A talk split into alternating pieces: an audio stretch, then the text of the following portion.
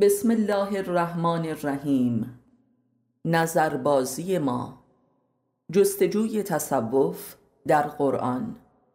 فصل دوم سلات صدیقین. صفحه دوازده.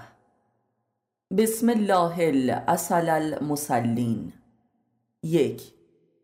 انسان دین مدار اگر عاشق نباشد مشرک است و عاقبت هم منافق و این عشق یا مستقیما در رابطه با جمالی از تجلیات حق است و یا جمال یکی از اودیایی که این جمال را دیده است.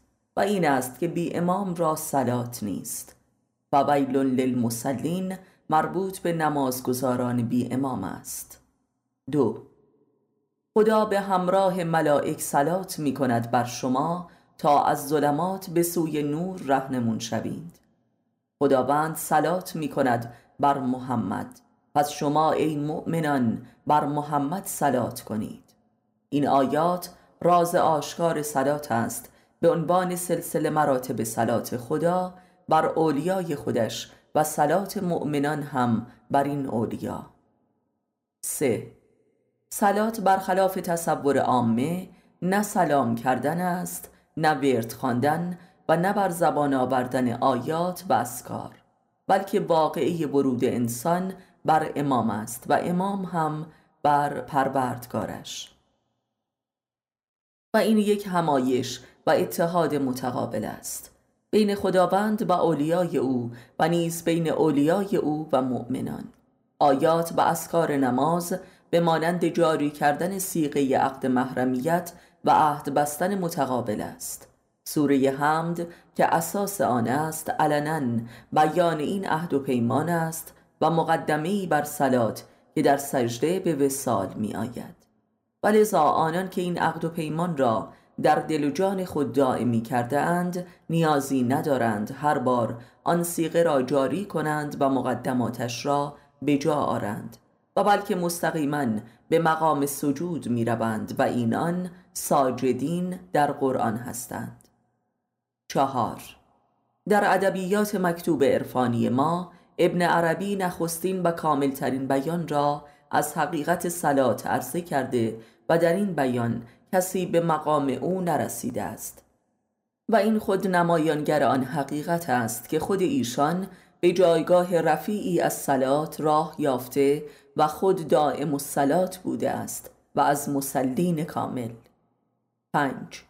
سوره حمد قلب و اساره قرآن است و ستون نماز. ولی گوینده آن خدا نیست بلکه بنده است که خدا را مخاطب ساخته است.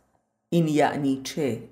فهم این مسئله به مسابه فهم راز سلات است. شش.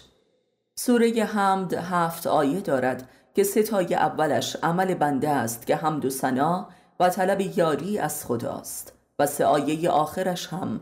عمل خداوند است و آیه وسطش یاری متقابل انسان خداست و اینکه ما را به راه راست هدایت کن. این ما کیست؟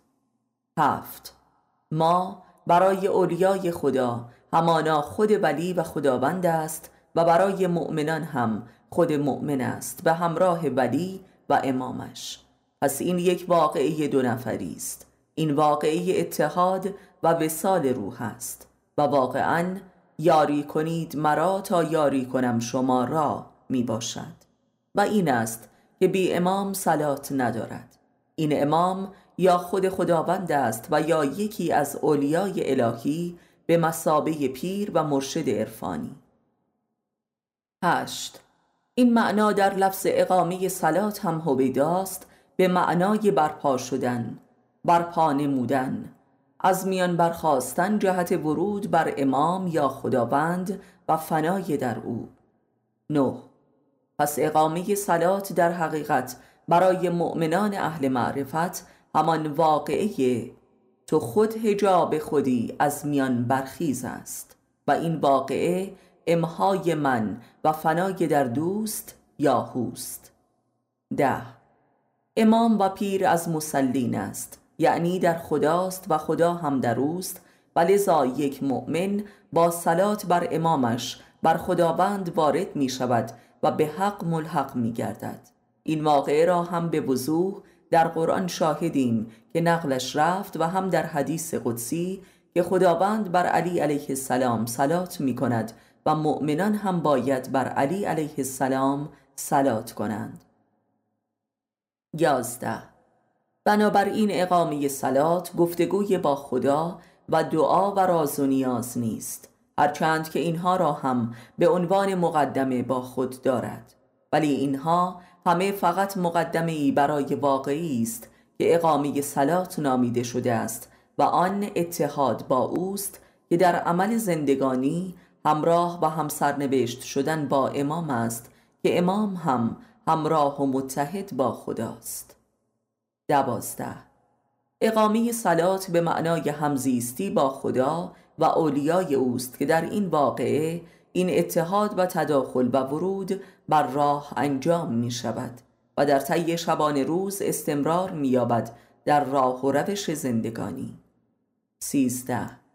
بهترین مثال برای درک حقیقت اقامه سلات همانا مثال سیغه عقد خواندن و پیمان ابدی بستن با امام یا خداوند است.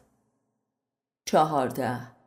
و این است که کلیه احکام و عوامر الهی به مؤمنین بعد از این اتحاد و پیمان است. مثل زکات، جهاد، هجرت، انفاق، امر به معروف و نهی از منکر و صفاتی چون صدق، صبر، علم، معرفت و مراقبه نفس و غیره.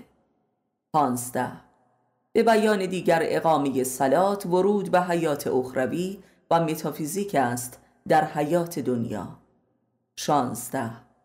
حال بهتر می‌توان فهمید که چرا خداوند در قرآن مؤمنان را در وقایع متافیزیکی و غیبی و اخروی امر به دیدن می کند زیرا اهل آخرت هستند و چشم غیب بینی پیدا کردند آیا نمی بینی که خداوند زمین و آسمان ها و هرچه بین آنهاست را در شش روز آفرید؟ آیا ندیدی که خداوند به نوح و یارانش گفت که کشتی بسازید و بر آنها روان شوید؟ آیا نمی بینی آن روز را که زمین به لرزه آید و آسمان شکافته شود و ملائک به صفوف درآیند و کتاب و میزان نهاده شود؟ هفته زیرا ورود بر امام یا خداوند که با واقعه اقامه سلات آغاز می شود به مسابه خروج از دنیا و اسارت زمان است و آدمی در موقعیت فرازمانی و فوق تاریخی قرار می گیرد و بر جهان احاطه می یابد همچون خداوند. زیرا با خداوند همراه و همزیست شده است.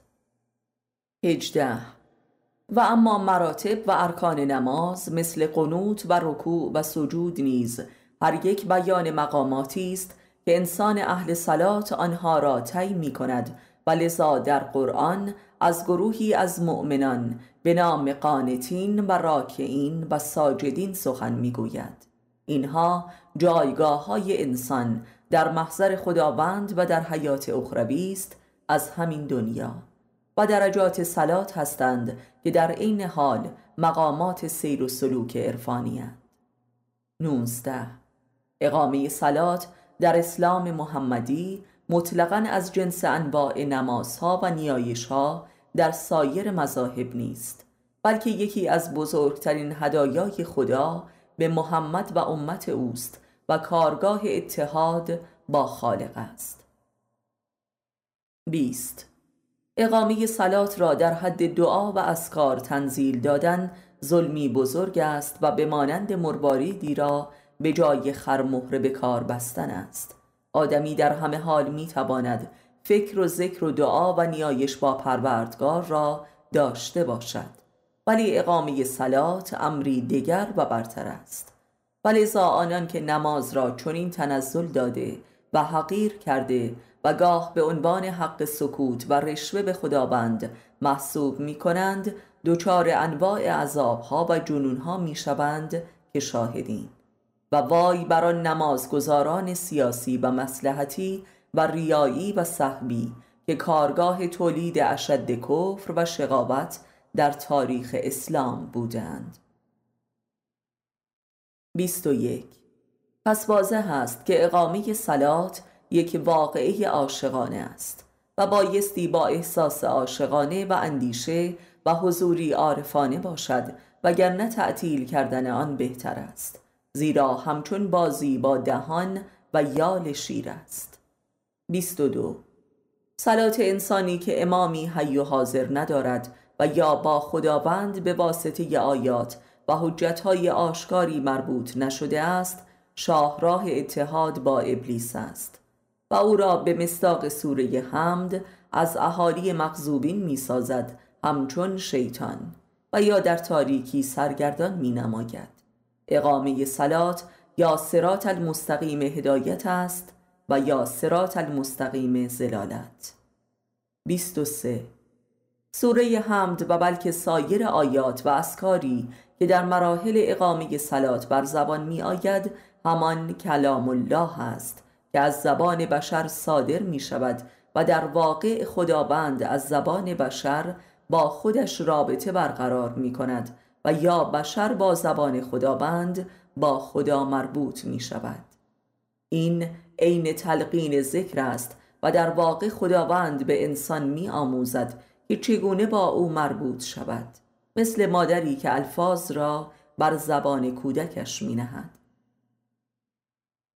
24 اینکه قایت نماز باید معراج و لقاء الله باشد نشان می دهد که اقامه سلات به مسابه برپایی قیامت است و این است که در روایت است که هرگاه امام زمان اقامه سلات کند قیامت جهانی بشریت و بلکه کائنات برپا می شود همچون واقعی اقامه سلات امام رضا در توس که معمون مانع برگزاری آن شد زیرا علائم قیامت در حال آشکار شدن بود. 25 به یاد می آورم که در واقعه نزول روح و کتاب در زادگاه همدازگاره همان شب شاهد برگزاری یک نماز جماعت عظیم با صفوف فشرده انبیا و اولیا در آن اتاق کوچک بودم که ظرفیت بیش از ده نفر را نداشت. در حالی که تعداد نمازگزاران هزاران تن بود که مرا به عنوان امام جماعت برگزیده بودند و من در سراسر این نماز در سجده بودم و این نماز ساجدین بود و بدین گونه قیامت دورانی عصر ما آغاز گردید که امروزه انواع علائم قیامت را در سراسر جهان شاهدیم در زمین و آسمان و مردم و طبیعت و نفوس آهاد بشری. 26 ابن عربی که از بزرگترین مسلین تاریخ اسلام است گزارشاتی مفصل از نماز خودش بر دور خانه کعبه در مکه ارائه کرده است که جملگی علائم قیامت در قرآن را به اثبات میرسانند. 27 علی علیه السلام که در اکثر سجده هایش بیهوش می‌شد که گاه او را مرده میپنداشتند اول پرچمدار قیامت است که این پرچم را در نمازهایش برپا نموده است. زیرا با خدایش دیدار کرده است همچون قیامت کبرا 28 صلات محمدی به این دلیل ویژه دین او به آخر الزمان است که قلمرو قیامت پنجاه هزار ساله است و لذا این صلات از آن از سابقون و مقربون در آخر الزمان می باشد که با علیین دورانها محشورند و امامت آنها را درک و تصدیق نمودند. 29 صلات محمدی نماز انسان مؤمن در آخر الزمان است. و لذا واقعی تصنعی یا قراردادی و کلیشهی هم نیست و بلکه یک واقعی الهی بر زمین است. سی قیامت در یک کلام حاصل مسلین امت محمد صلی الله است که خود خداوند سرسلسله این مسلین است که صلات خود را با معراج محمدی آغاز نمود که این معراج خود گشایش درپای قیامت بود. یعنی درپای آسمان به دست یک انسان و این درپایی را که محمد گشوده برای امتش گشوده شده است برای مسلین. سی و یک. سلات عرصه خود براندازی و امهای نفس اماره است و لذا آن که بی ازن و ارادت و ولایت امامی زنده و سر خود اقامه سلات می کند جز پربار کردن نفس اماره و خودپرستی و شیطان پرستی کاری نمی کند و از مصادیق یسلون علل جهنم است و بر آتش دوزخ وارد می شود به همراه شیطان. این نماز همان نوع نمازی است که بلا فاصله با اقامه اش شیاطین و اجنه و همه عرازل و اوباش و خناس های زندگی فرد او را از هر سو محاصره می کند و این مستاق آن ضرب المثلی است که آدمی بر سر نمازش به یاد طلبکارانش می افتد یعنی دشمنانش. این نماز خسمانه و شیطانی و ظلمانی است. سی و دو. پر ریاهی دو رکعت نماز با حسین علیه السلام در کربلا اقامه کرد و از فرماندهی لشکر یزید به فرماندهی لشکر حسین علیه السلام رسید و از دوزخ به بهشت آمد و از اسارت شیطان نجات یافت. همانطور که شمر و عمر سعد هم ظهر آشورا نماز خواندند و سپس سر حسین را بریدند. این دو نوع نماز است. با امام و با شیطان. سی و سه. پس بیاییم و اقامی سلات را به بازی نگیریم که خطرناکترین بازی های بشر در حیات دنیاست.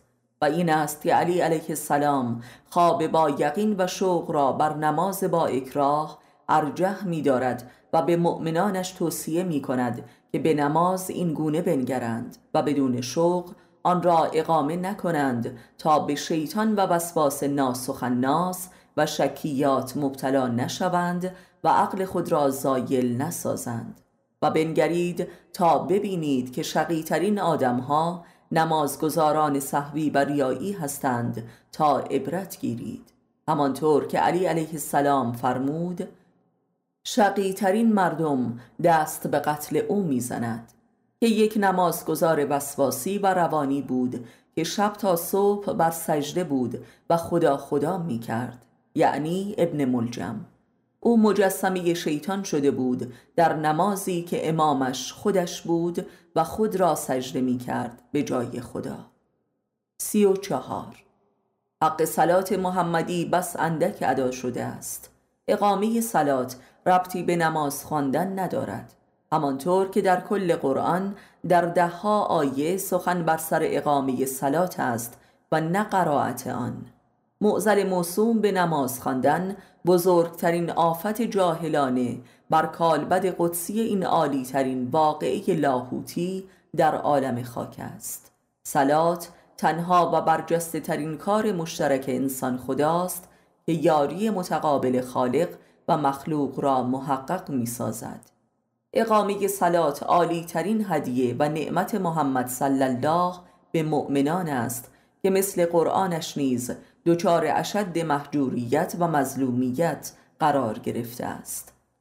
نسبت قرائت الفاظ نماز به محتوای واقعی آن مثل نسبت قرائت الفاظ قرآن است به تعبیل آیات آن. اقامه سلات در واقع تعبیل نماز است و فقط اهل تعویل قادر به اقامه بر حق آن هستند.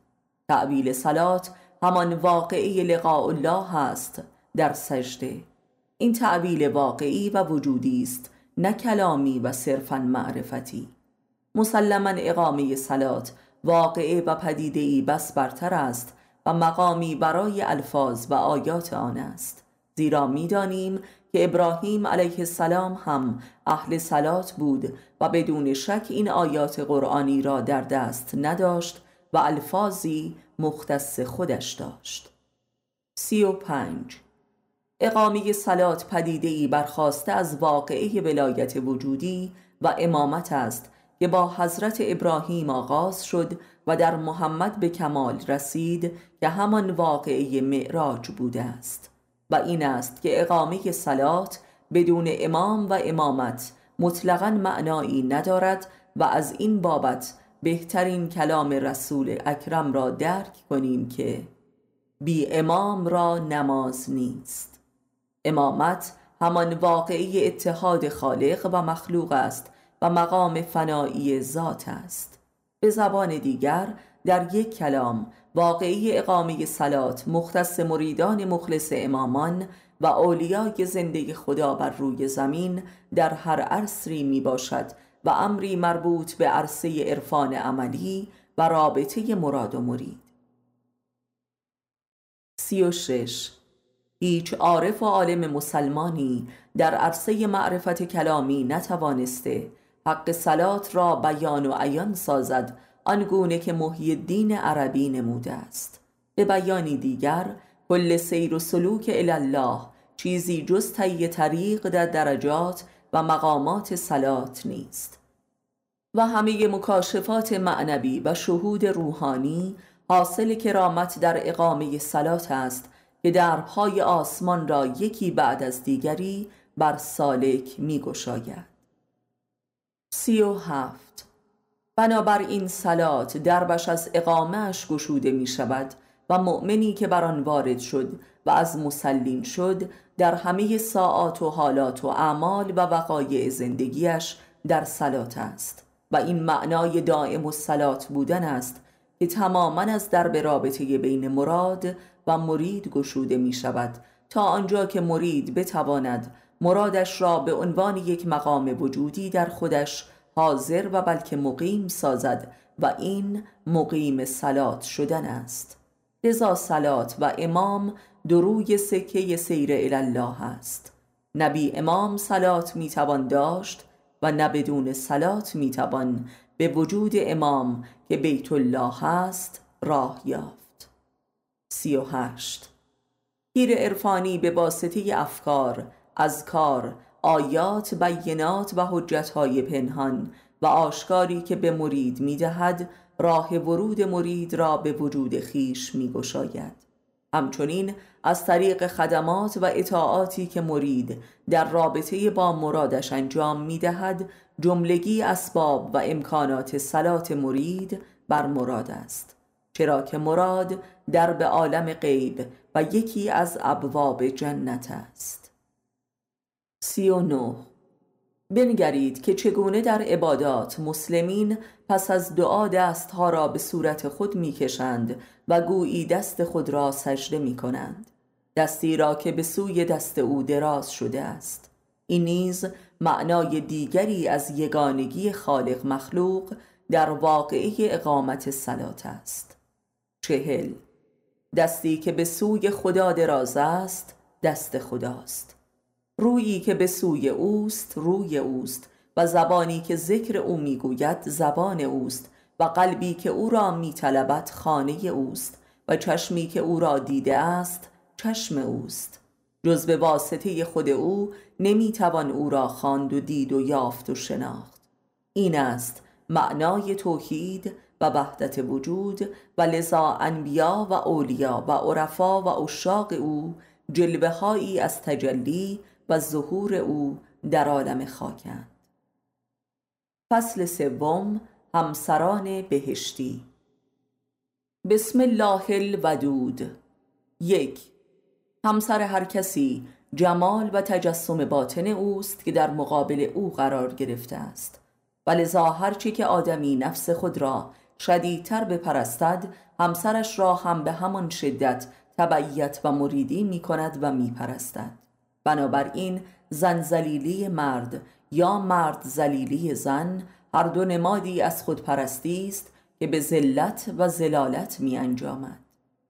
دو همانطور که در قرآن می‌خوانیم در خلقت ازلی حوا از بطن آدم خلق شده است و نیز اینکه خداوند از نفس هر کسی برایش همسری برمیگزیند و این یک قانون الهی است مگر اینکه کسی بخواهد با آگاهی همسری را برخلاف نفس و اراده خیش برای رضای خدا برگزیند که پیامبر اسلام و برخی امامان و مردان خدا مبادرت به چنین امری نمودند که یک امتحان الهی و جهادی بر علیه نفس خیش است که به تقرب الله می انجامد.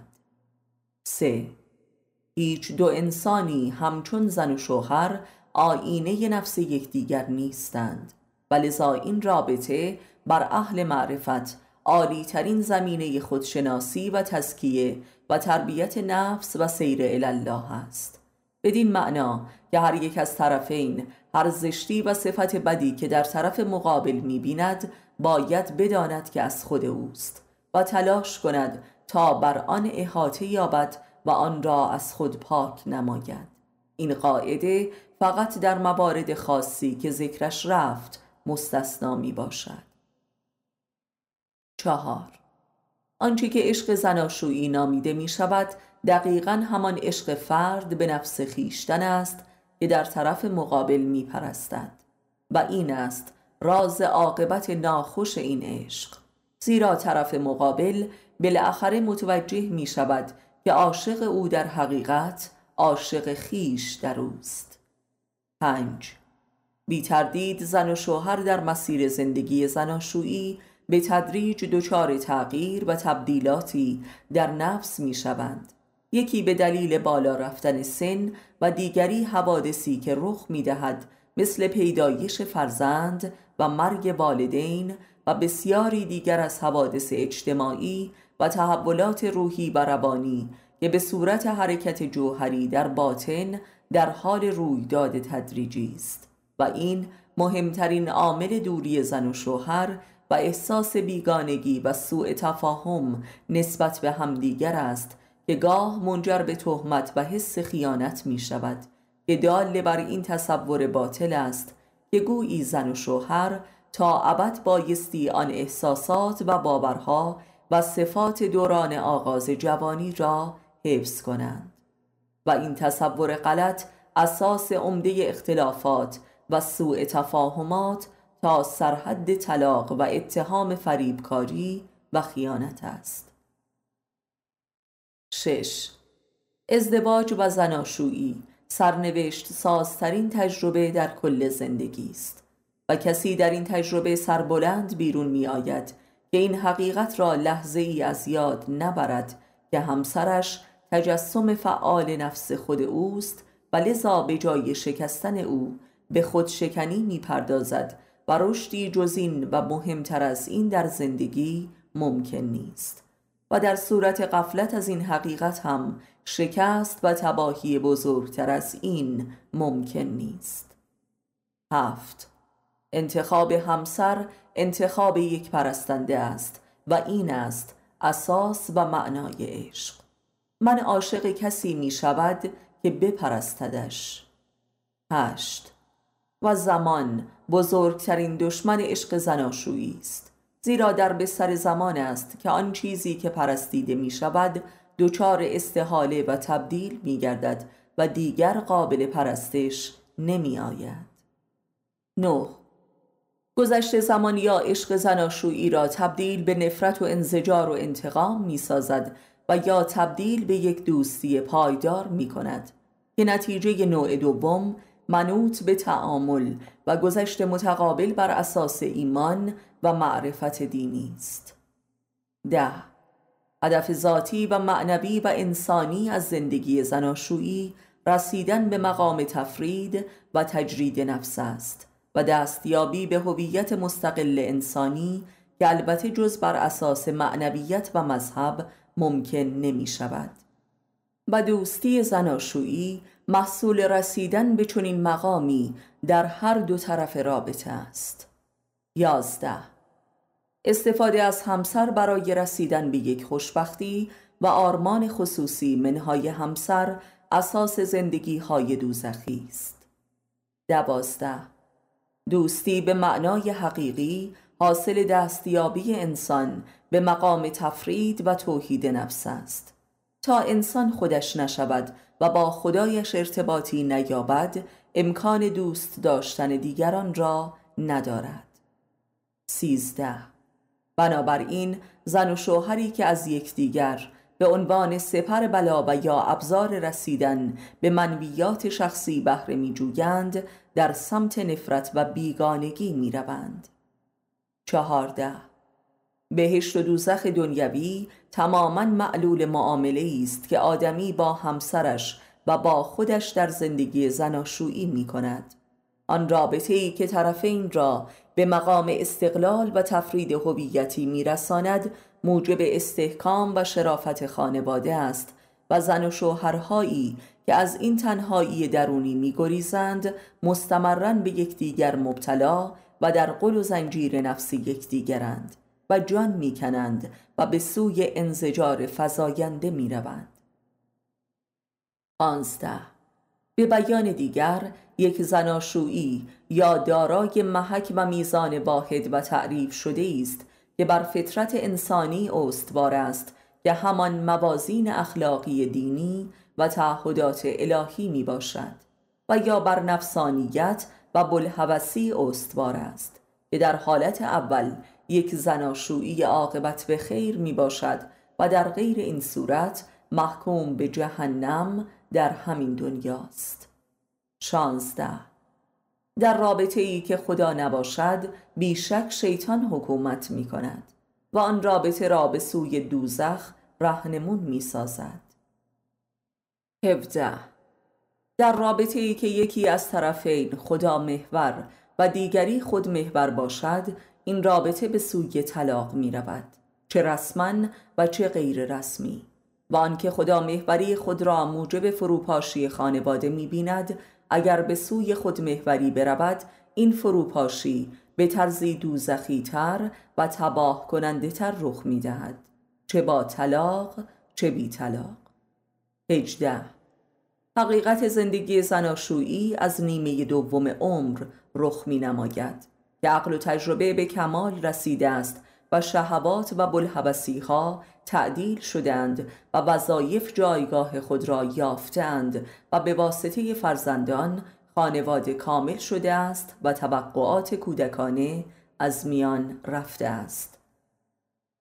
19 زناشویی بهشتی که همان زناشویی دوستانه متکی بر ایمان و حق شناسی و خداپرستی و معرفت نفس است در حیات دنیا امری به قایت کمیاب و از نوادر است. و درست به همین دلیل یکی از وعده های خداوند به انسانهای مؤمن و صالح در حیات آخرت همانا همسران بهشتی است که همسرانی عاشق و مرید و همدل و بلکه همشکل هستند در دو هویت و سیمای مذکر و مؤنث. و بسیار اندکند زن و شوهرهایی که بعد از مرگ هم در بهشت مبدل به همسران بهشتی شوند. بیست. انسان مؤمنی که در حیات دنیا از داشتن همسر مؤمنی محروم بوده خداوند از همین دنیا برایش آن همسر بهشتی در آخرت را احضار می کند که در عالم تجلی او را دیدار می نماید و با او همزیستی می کند تا تنها نباشد. گزارش این نوع همسران بهشتی در حیات دنیا را در اشعار برخی از عارفان درک می کنیم که رابطه ای پاک و قدسی دارند. چون آدمی در همه حال و در هر مقام معنوی نیازمند یک یار و همسر و همدل است تا انیس و مونس او باشد و این ذاتی ترین نیاز انسان در عالم وجود در هر دو دنیا می باشد. خداوند بر مؤمنانش بسیار مهربان و کریم است. و اگر لازم باشد از نزد خودش برای مؤمنان تنها و بیکس خود همسری میفرستد همانطور که از نزد خودش برای پاکان امام هدایت میفرستد و رزق بهشتی میفرستد. همانطور که برای حضرت مریم علیه السلام فرستاد. و نعمات و کرم خداوند همواره بر بندگانش جاری است. حتی خود خداوند نیز تنهایی را بر نمیتابد و درست به همین دلیل جهان را آفرید تا برای خودش دوستانی پدید آورد و با آنان دوستی کند. دوستی ذاتی ترین نیاز برای هر جانی است. 21 اکثر غریب به اتفاق زناشویی ها در بهشت آغاز می شود و درست مثل واقعی آدم و حواست ولی متاسفانه ابلیس به سراغ این دو می آید و آنان را از بهشت اخراج می کند و رجعت دوباره به بهشت همان کل سیر و سلوک معنوی و دینی انسان در جهان است که همان سیر الله است. زیرا زندگی بهشتی همان زندگی در حضور خداوند است. در خانه ای که خدا باشد بهشت است و نباشد برزخ و دوزخ است. زناشویی بهشتی همانطور که در قرآن می‌خوانیم مبتنی بر وحدت باطنی و عشق جمالی است. یعنی اتحاد بالاتنی و وسال قلبی و عرفانی که تماما در جمال آشکار شده و لذا اوج لذت این عشق در مشاهده جمال است. و هر کسی جمال باطن پاک شده و مؤمن خود را در صورت همسرش دیدار می کند و این قایت لذت روحانی است.